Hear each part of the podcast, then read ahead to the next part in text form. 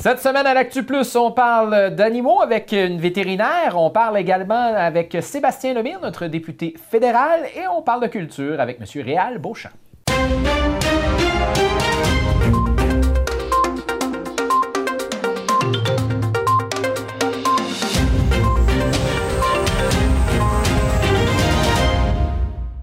Mathieu, ça faisait longtemps qu'on n'avait pas parlé avec notre député fédéral. On aime bien ça lui parler. Et ce matin, on a fait une entrevue pour parler de travailler à la relance. Exactement. Donc, euh, M. Lemire a lancé une consultation des entreprises locales, des organisations, pour essayer d'amener euh, nos entreprises à un autre niveau. Vous laisse entendre ça. Il y a plusieurs choses là-dedans, Mathieu. Bon, d'abord, euh, effectivement, un besoin comme élu d'être en contact avec, euh, avec mon monde. Puis, veux, veux pas, l'été qui s'en vient ne sera pas aussi riche pour, en, échange, en contact humain euh, que je l'aurais voulu, que, qu'on l'aurait vécu si la saison des festivals, par exemple, avait eu lieu. donc, de pouvoir être là. Puis, en même temps, le contexte est particulier. Tu sais, la crise de la COVID nous a amené beaucoup de défis. Ça, je pense que dans l'ensemble de la région, on, s'en est très, très bien tiré. On le voit actuellement, le fait que les mesures de confinement euh, en tout cas, les barrières régionales ont été euh, levées. C'est pas le cas partout ailleurs au Québec. Euh, les nôtres, nos frontières régionales ont été levées, puis somme toute, ça se passe très bien. il y a des régions comme le Bas-Saint-Laurent qui, ont très peur de ça que de faire une même opération qu'on a fait. Mais bon, indépendamment de tout ça, c'est quoi la suite des choses? Moi, je me questionne là-dessus. C'est sûr, j'ai la responsabilité d'être porte-parole en développement économique régional au niveau de l'entrepreneuriat, au niveau de l'industrie aussi. Puis, dans cette optique-là, de voir c'est quoi, qu'est-ce qu'on a, qu'est-ce qu'on a vécu, c'est quoi les, bonnes pratiques qu'on a pu mettre en place qui pourraient être durables dans un contexte de, crise et, qui, pourraient survivre? C'est quoi les besoins qu'on a pour la relance? je pense à ça particulièrement. On, on est une région qui est une région ressource. C'est toujours un qualificatif puis un qualificatif qu'on qu'on vit avec, qu'on aime et qu'on n'aime pas tant. Euh, mais à partir du moment où il y a de l'argent en ce moment pour une relance, puis en même temps, ben, comme ça a coûté très cher, peut-être que cet argent-là de relance sera peut-être pas là longtemps. Ben, j'aimerais être capable de me positionner là-dessus. J'aimerais qu'on puisse avoir l'idée d'une région qui soit innovante, une région qui soit diversifiée, qui soit évidemment avec des principes de développement durable. Euh, donc, de pouvoir être capable de mener, est-ce que c'est par une concertation est-ce que c'est par autre chose, mais justement à la base de prendre le pouls des citoyens, prendre le pouls des entreprises, prendre le pouls des, euh, des organismes, prendre le pouls des, municipalités aussi. Qu'est-ce qui, comment ils voient cette relance-là? Comment qu'on pourrait euh, stimuler notre économie? On est chanceux, on s'en tire probablement mieux qu'ailleurs parce que beaucoup de nos emplois, ce sont les mines, ce sont les, euh, la fonction publique. Donc, tout ça a un impact. Puis, puis, j'aimerais ça qu'on puisse avoir une, vision, principe des échecs, un peu deux coups à l'avance, puis être capable de proposer des choses innovantes pour, pour la région. Oui, parce que là, on parle beaucoup d'achat local, de promotion. C'est sûr que ça va de soi dans le contexte, mais des fois, on se rend compte qu'on n'a pas toujours tout. Mais justement, c'est peut-être l'occasion de, développer puis de diversifier euh, l'offre de service et d'aller plus loin. Absolument. Ben c'est ça, c'est présenté. Moi, je, veux recevoir les réflexions. Les gens ont été euh, souvent chez eux, ont réfléchi, ont bien vu des choses qui n'allaient pas bien, ils ont vu aussi des choses qui seraient des opportunités à saisir. Puis c'est ce que je vais être capable de porter dans mon rôle évidemment à la fois le rôle parlementaire, mais aussi le, leadership que je peux exercer dans la région. Je pense qu'on est mûr pour aussi pour avoir une, une réflexion régionale là-dessus. Moi, je veux mettre mon, euh, mon pas, puis, puis, puis l'idée de prendre contact, ben, c'est exactement celle-là. Parce que là, ce qui se passe beaucoup, évidemment, l'accessibilité du commerce en ligne, c'est sûr que c'est des gros joueurs comme Amazon qui l'ont mm-hmm. bien plus que nos, petites PME, qui malgré tout, bon, ont quand même des outils, mais euh, comment on fait pour se battre contre ça finalement? Est-ce qu'on espère finalement que, que ces gros joueurs-là soient, soient, soient, taxés à la hauteur de ce qu'ils devraient être? Ou, euh? Tu as là un excellent exemple, Mathieu. Effectivement, bon, d'abord, beaucoup de commerces pas, tous, mais plusieurs commerces ont quand même dit que les affaires, quand ils ont repris, ont pu faire un certain rattrapage des pertes qu'ils ont vécues en euh, mars et en avril. Donc ça, c'est une bonne nouvelle que j'entends, puis notamment le fait de pouvoir avoir compté sur des, clients de la BTB-Témiscamingue. Et, et dans bien des cas, effectivement, du commerce en ligne.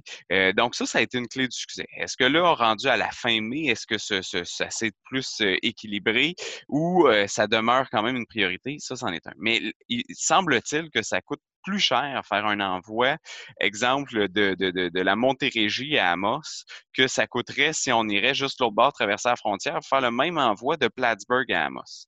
Et ça, moi, ça me questionne énormément. c'est quelque chose que j'ai entendu. Je peux pas le, je l'ai pas validé, mais c'est quelque chose que j'ai entendu. Les tarifs douaniers pour les, euh, les colis font en sorte que c'est quasiment plus avantageux pour les Amazones de ce monde que pour, euh, que pour les commerçants. Donc ça, pour moi, c'est extrêmement problématique. Est-ce qu'il y a quelque chose au niveau Post Canada qu'il faut mettre de la pression? Est-ce qu'il faut revoir nos systèmes là-dessus? Puis comment on peut encourager des initiatives comme le panier bleu? C'était sympathique, mais il faut l'amener euh, beaucoup plus loin euh, là-dessus, puis donner un avantage concurrentiel à notre monde en région euh, pour limiter, tu sais, puis si on est dans une logique aussi de développement durable et d'environnement, ben, limiter les coûts de transport, il y a quand même quelque chose de, de gagnant là-dessus parce que c'est extrêmement polluant de faire affaire, bon, évidemment, par bateau.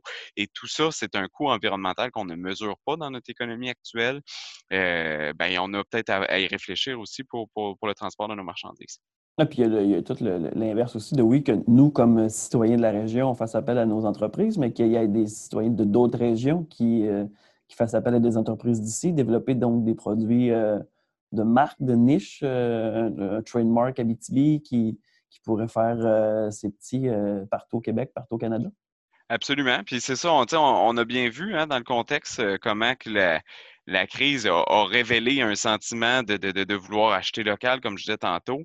Euh, il, faudra trouver des moyens que ça dure. Euh, puis pour ça, il va falloir être concurrentiel au niveau des prix. Puis aussi, euh, être d'être un peu plus autonome. La pénurie potentielle de masques. On a peut-être été chanceux que la, la pénurie, c'est qu'on pas la pénurie, la pandémie s'est contrôlée parce mmh que euh, il y a des semaines dans lesquelles c'était pas drôle. On était au, presque au jour le jour dans la quantité de masques et d'équipements sanitaires. Donc ça, est-ce qu'on était préparé à vivre une crise comme celle-là? La réponse est probablement non.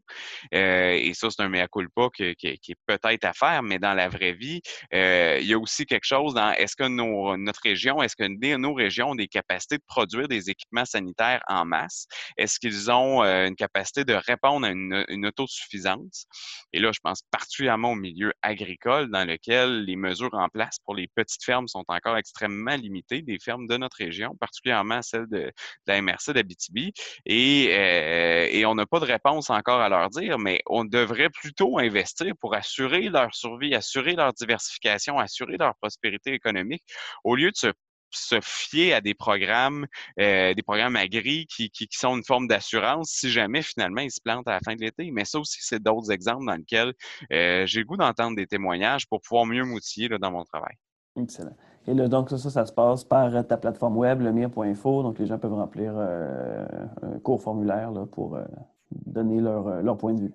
Exact. On en a mis cinq, euh, adaptés à la situation des gens. Euh, puis l'idée, puis l'idée, les organismes aussi, c'est quelque chose qui est important. Le milieu culturel, le milieu communautaire, le milieu associatif ont des réalités qui sont bien différentes du milieu de l'entreprise. Puis, puis le citoyen a un, intérêt pour moi qui est, énorme. La question, euh, quand je pense aux citoyens, ben, qu'il y ait des témoignages sur la question d'Internet. Haute vitesse, tu sais, les, les, les, programmes sont tellement mal adaptés pour la région. je les vis de front dans les dernières semaines au comité de l'industrie. Puis, Colin, euh, je me rends compte que je suis pas sûr que finalement, il y a une volonté du gouvernement de bonifier ces enveloppes-là qui sont insuffisantes, puis de modifier les programmes qui sont mal adaptés, qui font en sorte qu'une euh, qu'une compagnie, euh, qu'un fournisseur de services, euh, finalement, hésite à venir dans une région comme la nôtre en Abitibi-Témiscamingue. Puis c'est des témoignages que j'ai eus hier soir.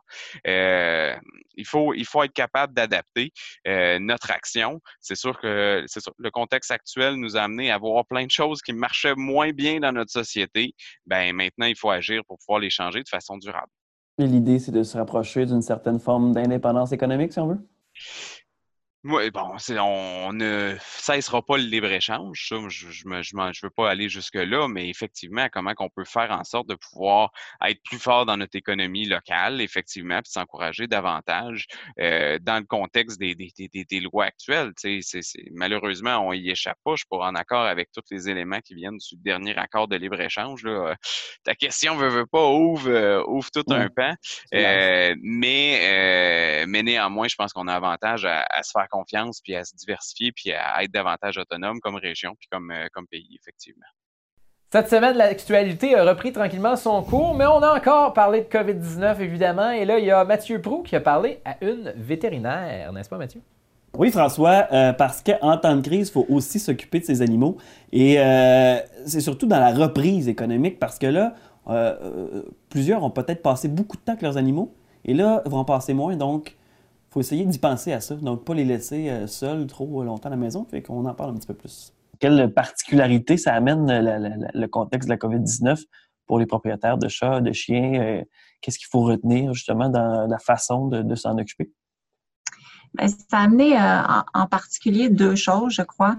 Un, le, confinement qu'on a tous vécu. je pense que moi, je suis à Montréal. Euh, vous, vous êtes en train de déconfiner un peu plus rapidement que nous sommes. Et ça a amené le confinement, donc ça a amené pour euh, nos amis à quatre pattes la chance d'avoir leur compagnon humain 24-7, je dirais, ce qu'ils n'avaient peut-être pas avant. Mm-hmm. Ceux qui avaient tendance à faire un peu peut-être d'anxiété de séparation, ben, ils vont vivre l'inverse, le déconfinement. Fait que ce qu'on recommande aux gens, c'est peut-être de s'y prendre un peu d'avance et de, de avant qu'ils commencent à réellement augmenter leurs activités de sortie et ou de retourner travailler sur une base régulière, d'être pas mal moins à la maison, de réhabituer euh, leur ami poilu à, à vivre sans eux. OK? Donc, euh, euh, c'est à, pas toujours se faire accompagner quand ils changent de pièce par, euh, par leur compagnon poilu, de, faire des, des sorties, d'abord des petites sorties, puis des sorties plus, de plus en plus longues sans leur ami, juste pour qu'ils se réhabituent puis que les animaux vivent pas un choc. Parce qu'un 8 heures par jour, ça pourrait être plus, plus difficile à, c'est ça, exactement. C'est juste pour faire une, transition. ça n'a pas besoin d'être excessivement long, cette transition-là. Puis beaucoup d'utiliser ce qu'on appelle du renforcement positif, c'est qu'à chaque fois que, que, l'ami poilu est calme, calme au retour à la maison ou calme au départ, ben, c'est de le récompenser avec des gâteries. Ça marche très bien, le renforcement positif, beaucoup plus que le renforcement négatif, en fait. Et puis, ça, c'est valable pour tous les mammifères, les humains comme comme les animaux poilus. Parce qu'à l'inverse, de voir son maître qui, qui reste euh, pendant de longues périodes, contrairement à l'habitude, l'animal devait être vraiment euh, heureux de ça. Puis, euh, la plupart, je dirais, la plupart des animaux. C'est sûr qu'il y en a qui sont un petit peu plus indépendants, qui ont peut-être vu ça comme un peu une intrusion. Puis d'ailleurs, c'est ce qu'on conseillait aux gens, ceux qui restent encore confinés à la maison, puis qui sont encore beaucoup dans la vie de leurs animaux c'est peut-être de encore plus respecter l'espace de repos de l'animal. Euh, surtout dans les familles où il y a des enfants, c'est sûr que le, chien, par exemple, ou le chat va devenir euh, l'attraction de la maison quand il n'y a pas grand autre activité. Ben, c'est d'apprendre aux enfants à encore plus respecter cet espace-là où, l'animal peut toujours y aller, l'ami poilu peut toujours aller se reposer puis se dire, OK, là, je serais peut-être moins dérangé ou pas dérangé dans cet endroit-là. Sinon, au point de vue des soins là, prodigués euh, dans les cliniques vétérinaires, j'imagine qu'il y a eu beaucoup d'adaptations. Euh, pendant un certain temps, c'était seulement les soins d'urgence, je crois. Il y a eu plusieurs mesures qui ont été appliquées. Est-ce que vous, qu'on recommence à, reprendre du service de manière plus régulière dans les cliniques? Ou, euh? Oui, en fait, on, recommence graduellement à reprioriser parce que pendant deux mois, ce qu'on a fait, c'est prioriser, en fait, vraiment juste les services essentiels, c'est-à-dire ce qui avait un impact direct sur soit le pronostic vital de l'animal et où sa qualité de vie. Euh, il fallait qu'on soulage des souffrances ou des choses comme ça. Puis c'est notre ordre professionnel qui nous avait euh, enjoint de procéder comme ça, l'Ordre des médecins vétérinaires du Québec. Là, maintenant, c'est sûr que beaucoup de choses qu'on a repoussées pendant deux mois deviennent de plus en plus importantes. Fait que, par exemple, les stérilisations de, de, chats, euh, parce qu'il y a un paquet de chats qui rentrent en chaleur, qui sont, rentrés en chaleur. Fait que si on veut pas augmenter la surpopulation féline, qui est déjà un problème dans, dans, dans l'ensemble du Québec, ben là, il faut, faut procéder à ces stérilisations-là. Les, les, premières vaccinations aussi des chiots puis des chatons qui sont à risque. C'est sûr que les vaccinations d'un animal qui est adulte, qui a été vacciné toute sa vie à chaque année, c'est pas grave si on, si on la repousse. C'est moins important si elle est repoussée de quelques mois. Mais par contre, pour les premières vaccinations, pour la protection, c'est pas parce qu'on a un coronavirus que les autres maladies ont disparu. Ça, c'est faut s'entendre c'est là où on recommence à avoir un petit peu plus des activités, à reprioriser les soins puis à, les regrader.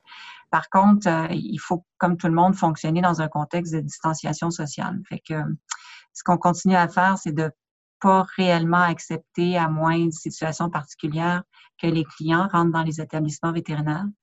Euh, fait c'est bien souvent, ça va être comme un système d'admission où on va prendre l'animal. On essaye de minimiser les contacts aussi le plus possible. Puis on essayait de, le plus possible de conseiller les gens, de dire si c'est pas essentiel que vous venez chez le vétérinaire, ben venez pas. Puis il y a des petites choses que vous pouvez faire à la maison. Euh, nous, on travaille dans un, centre d'urgence 24 dans la région de Montréal, mais On reçoit des appels, on fait office d'info santé animale, souvent au travers le Québec. On reçoit un volume de 400 000 appels par année. C'est sûr qu'on peut toujours vous aider. On a toujours une, technicienne en santé animale qui est l'équivalent d'une infirmière au téléphone, la ligne Info Santé qui peut, qui peut vous guider selon l'état d'urgence de l'animal. Mais il y a des petits trucs faciles qu'on peut faire à la maison aussi pour des. Parce que comme nous, les animaux peuvent, peuvent euh, souffrir de petits maux à la maison, des petits maux mm-hmm. qu'on peut nous-mêmes. Ah, des, euh, des, vomissements, des trucs comme ça. des, Par exemple, des vomissements, diarrhée. Euh, si c'est un animal qui, qui est quelque chose qui s'apparente à une gastroentérite et qui, par ailleurs, semble avoir un état général qui va bien, c'est-à-dire qui est quand même relativement actif, enjoué. Euh, parce que si on parle d'un animal qui devient complètement abattu, là, on doit s'inquiéter parce que là, en général, leur, tolérance à la, souffrance et à l'inconfort physique est beaucoup plus grande que la nôtre. Donc, quand ils commencent à être réellement abattus, que leur attitude est réellement affectée, là, ça commence à être plus urgent d'aller voir un, un vétérinaire. Mais si c'est juste un ou deux vomissements puis qu'il a l'air quand même relativement actif, ben, à ce moment-là, c'est tout simplement d'implanter. Ça peut être aussi simple que faire euh, ce qu'on appelle un jeûne 6-12, c'est-à-dire 6 euh, heures sans eau, sans nourriture et 12 heures sans nourriture. Donc, après 6 heures, on recommence à donner de l'eau. Et après 12 heures, on recommence à donner de la nourriture. Puis, une nourriture en général facilement digestible.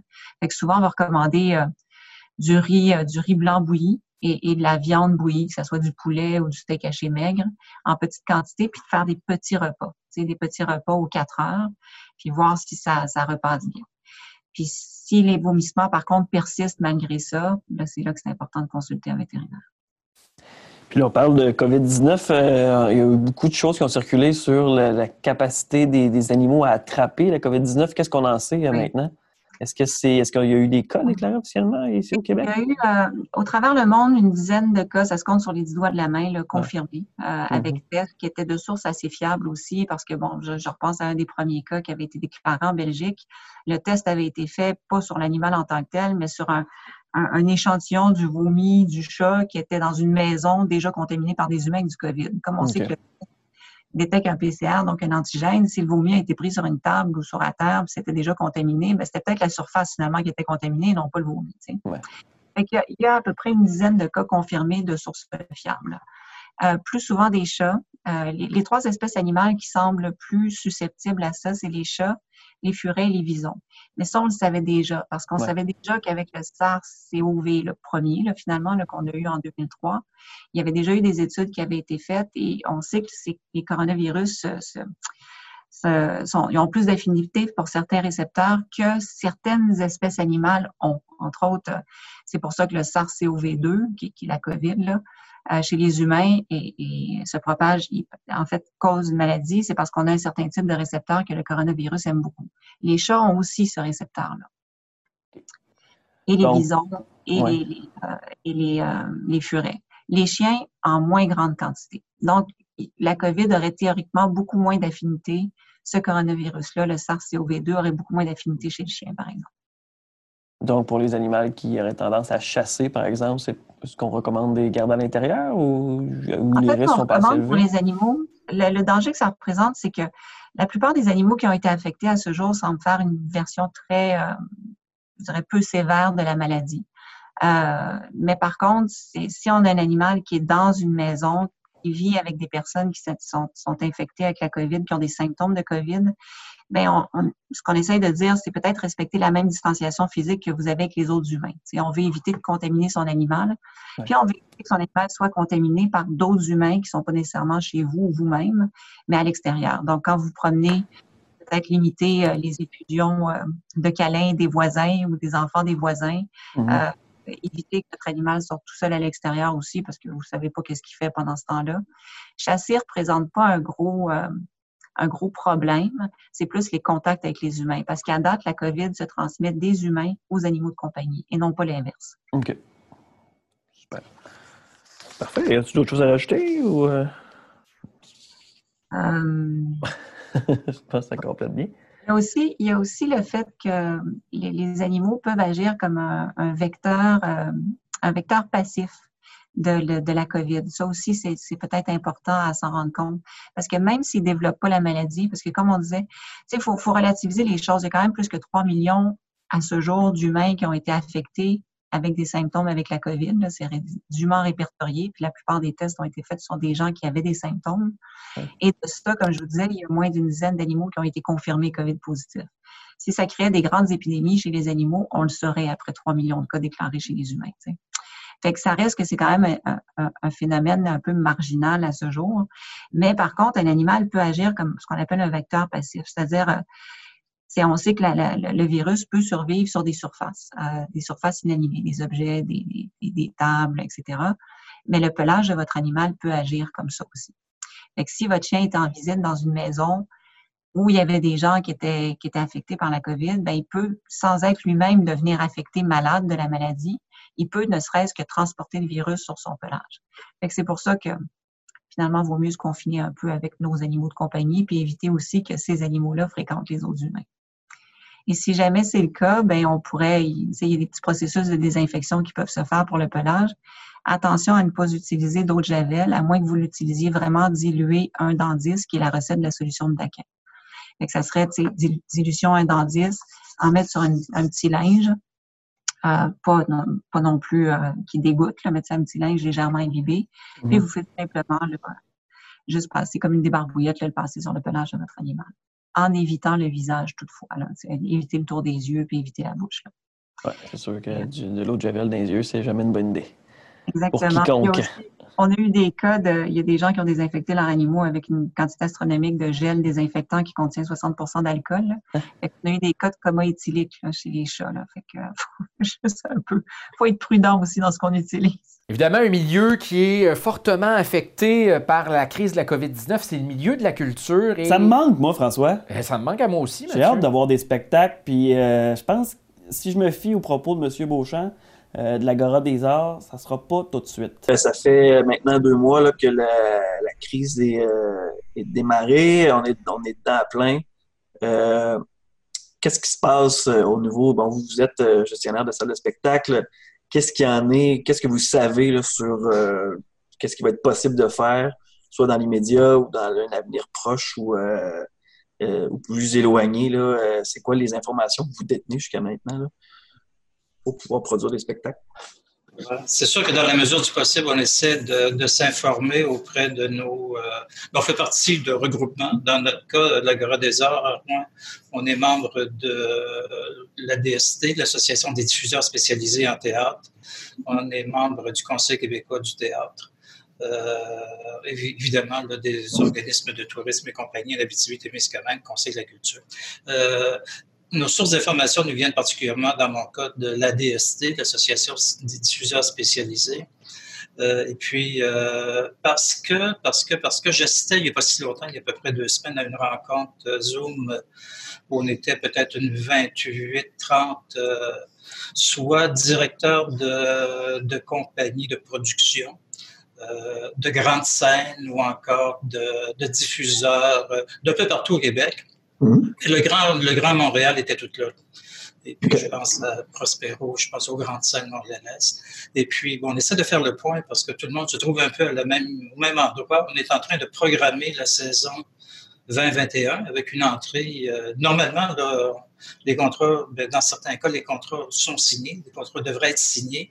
Et puis, on serait en train de préparer nos programmations pour la diffusion pour être capable d'annoncer qu'est-ce qu'on aura comme spectacle euh, dès septembre et pour l'année entière. Et tout le monde est un peu au même endroit, on est un peu, un peu au point zéro, c'est-à-dire que ce qui avait été euh, prévu et programmé, on était tous à la Bourse Rideau il n'y a pas si longtemps à Québec là, pour le, showcase de mm-hmm. spectacles. Euh, autant les théâtres du cuivre, les, les grandes salles de partout sur tous les volets de la culture, pluridisciplinaire, spécialisé. Et on avait magasiné nos shows là, pour euh, mhm. l'automne. Et puis, euh, force est de constater qu'avec la distanciation sociale, ben, il y a bien des trucs qui... Euh, il y a bien des spectacles qui arriveront même pas à être produits, parce que présentement, ces shows-là devraient être en répétition. Ils devraient être en train de se monter, de se créer, de se bâtir pour être mis sur le marché à l'automne. Oui, parce que là, on parle même pas de réunir des spectateurs, on parle de réunir les troupes, les, les, créateurs. Les créateurs, d'abord, ne peuvent même pas se réunir. On parle de un, bâtir le produit, initialement, puis après, on va parler consommation. Évidemment, il n'y a rien à consommer, donc ça va pas très bien. Puis même les shows, tu sais, qui sont déjà éprouvés, qui ont fait la route, parce que en termes de tournée, en spectacle de tournée, tu as des shows que ça fait un an, deux ans, trois ans qui circulent, mais même eux peuvent pas revenir en atelier pour préparer, réchauffer leur spectacle parce que la distanciation ne le permet, le permet pas. Et le confinement. Et comment répéter un show si on ne peut pas se regrouper les, euh, les 10, 15 euh, professionnels autour de la production, le mm-hmm. technicien, puis avec tout son monde, pour, euh, si on ne peut pas se rencontrer pour pouvoir monter le gâteau. Hein? Donc là, j'imagine qu'avec les annonces récentes de déconfinement, de réouverture des écoles, des entreprises, on espère avoir un signal un peu plus clair pour dire, ben bon, les créateurs, vous pouvez vous réunir à, moindre, moindre urgence, dans le fond, moindre nombre, ou euh, ce qu'on aimerait, ou... Ben, euh, je vais revenir sur la rencontre qu'on a eue il y a deux semaines. Le... C'est une rencontre préparatoire parce que ça devait donner des indications au, euh, ministère de la Culture et des Communications, à savoir comment se, comment se portait le milieu. Mm-hmm. et puis, le message qui était plutôt envoyé, c'est que impensable d'avoir une programmation d'automne présentement, puisque, comme je viens de te dire, euh, les shows ne se montent pas. Euh, si tu ne peux pas répéter, tu sais, euh, en théâtre, tu as deux comédiens face à face. Est-ce que tu vas réussir à monter tes scènes, à répéter tout ton spectacle si es toujours, est toujours impossible de se rapprocher des uns des autres, qu'il y a toujours le deux mètres là, qui nous séparent? Comment tu penses à un échange entre comédiens? Puis ça, c'est une partie de l'histoire.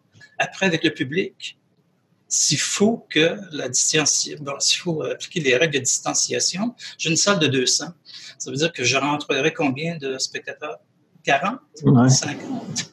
C'est déjà pas rentable. oui, c'est voué à l'abattoir. Fait que tout le monde, c'est le message qui se disait. Comment voulez-vous qu'on puisse être euh, inventif pour le moment?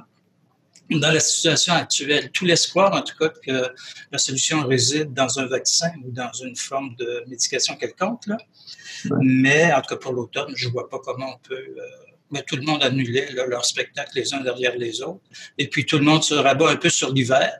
Puis là, il y a, dans l'entonnoir, tous les spectacles arrivent en même temps, qui ne sont pas même pas montés. Là. Tout le monde espère qu'ils vont être capables de les préparer et de les, et de les monter à l'automne. Présentement, tout le monde regarde un peu sur hiver 21 avec des points d'interrogation qui occupent tout l'espace. Donc, s'il y a des spectacles à, l'automne, je dis bien si, ce sera des shows qui, demandent moins de préparation, que ce soit du théâtre spontané ou euh, de la musique. Euh. Ah, tu vois, nous, on avait expérimenté avec une, fille de Rwanda, une artiste de Rwanda qui fait du conte avec la petite enfance. On pourrait avoir des formules où on est en vraiment du réduit-réduit, plutôt que de travailler avec. Petite enfance, déjà, tu travailles avec pas plus que 70 jeunes à la fois. Ben, une formule de compte peut t'emmener à en faire 10 euh, ou 15. 10 ou 15 petits individus dans un espace assez éclaté. Malgré que des enfants, on s'entend que, puis on parle de compte, le contact physique, tu sais, puis euh, l'approche tactile est super importante. Mais anyway, on dit ce qu'on, je te dis ce que je, je sais pas quoi penser avec tout ça.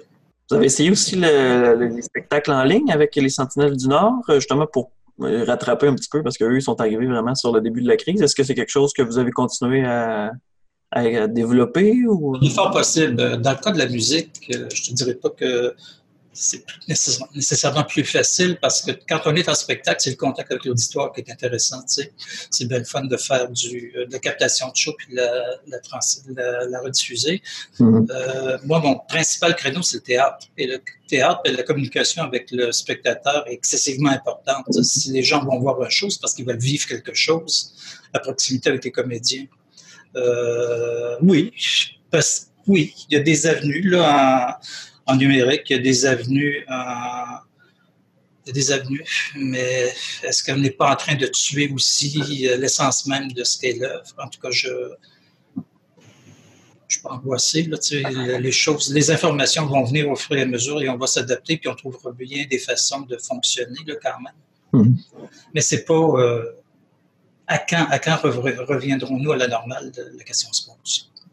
Sinon, ben, vous êtes aussi, vous avez un grand chantier qui doit s'ouvrir euh, au théâtre, ben, la salle de spectacle, euh, qu'est-ce qu'il y en est de ça? Est-ce que ça compromet les travaux ou on, va de l'avant toujours? L'argent est, est avancé, dans le fond? Euh, pour l'instant, on va de l'avant. On était en appel d'offres, donc je vais recevoir mes le concours d'appel d'offres se termine à la fin du mois de mai.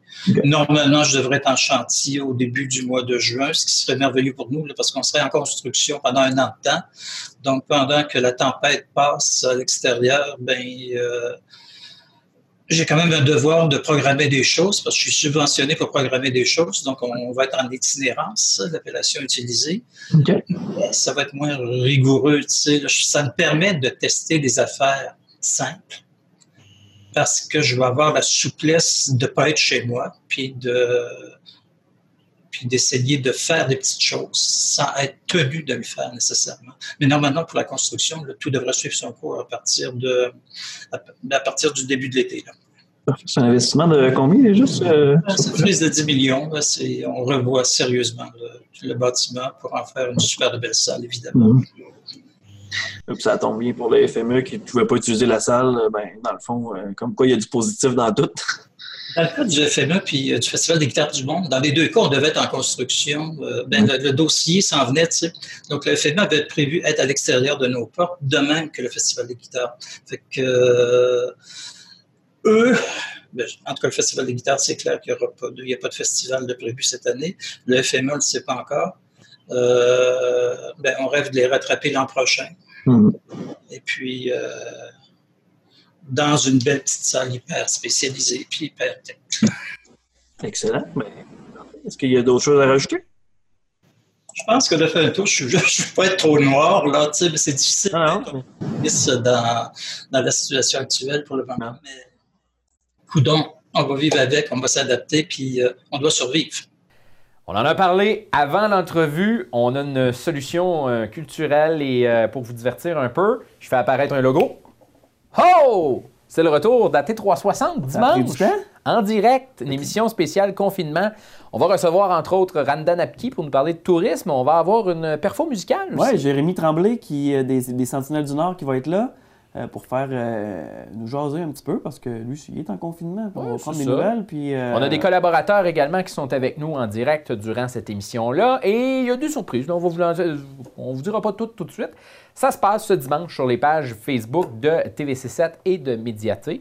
faut pas manquer ça. Vous allez pouvoir aller déjà cliquer, recevoir le rappel. le, le, lien est déjà publié en ce moment. Il y a même un événement et tout ça.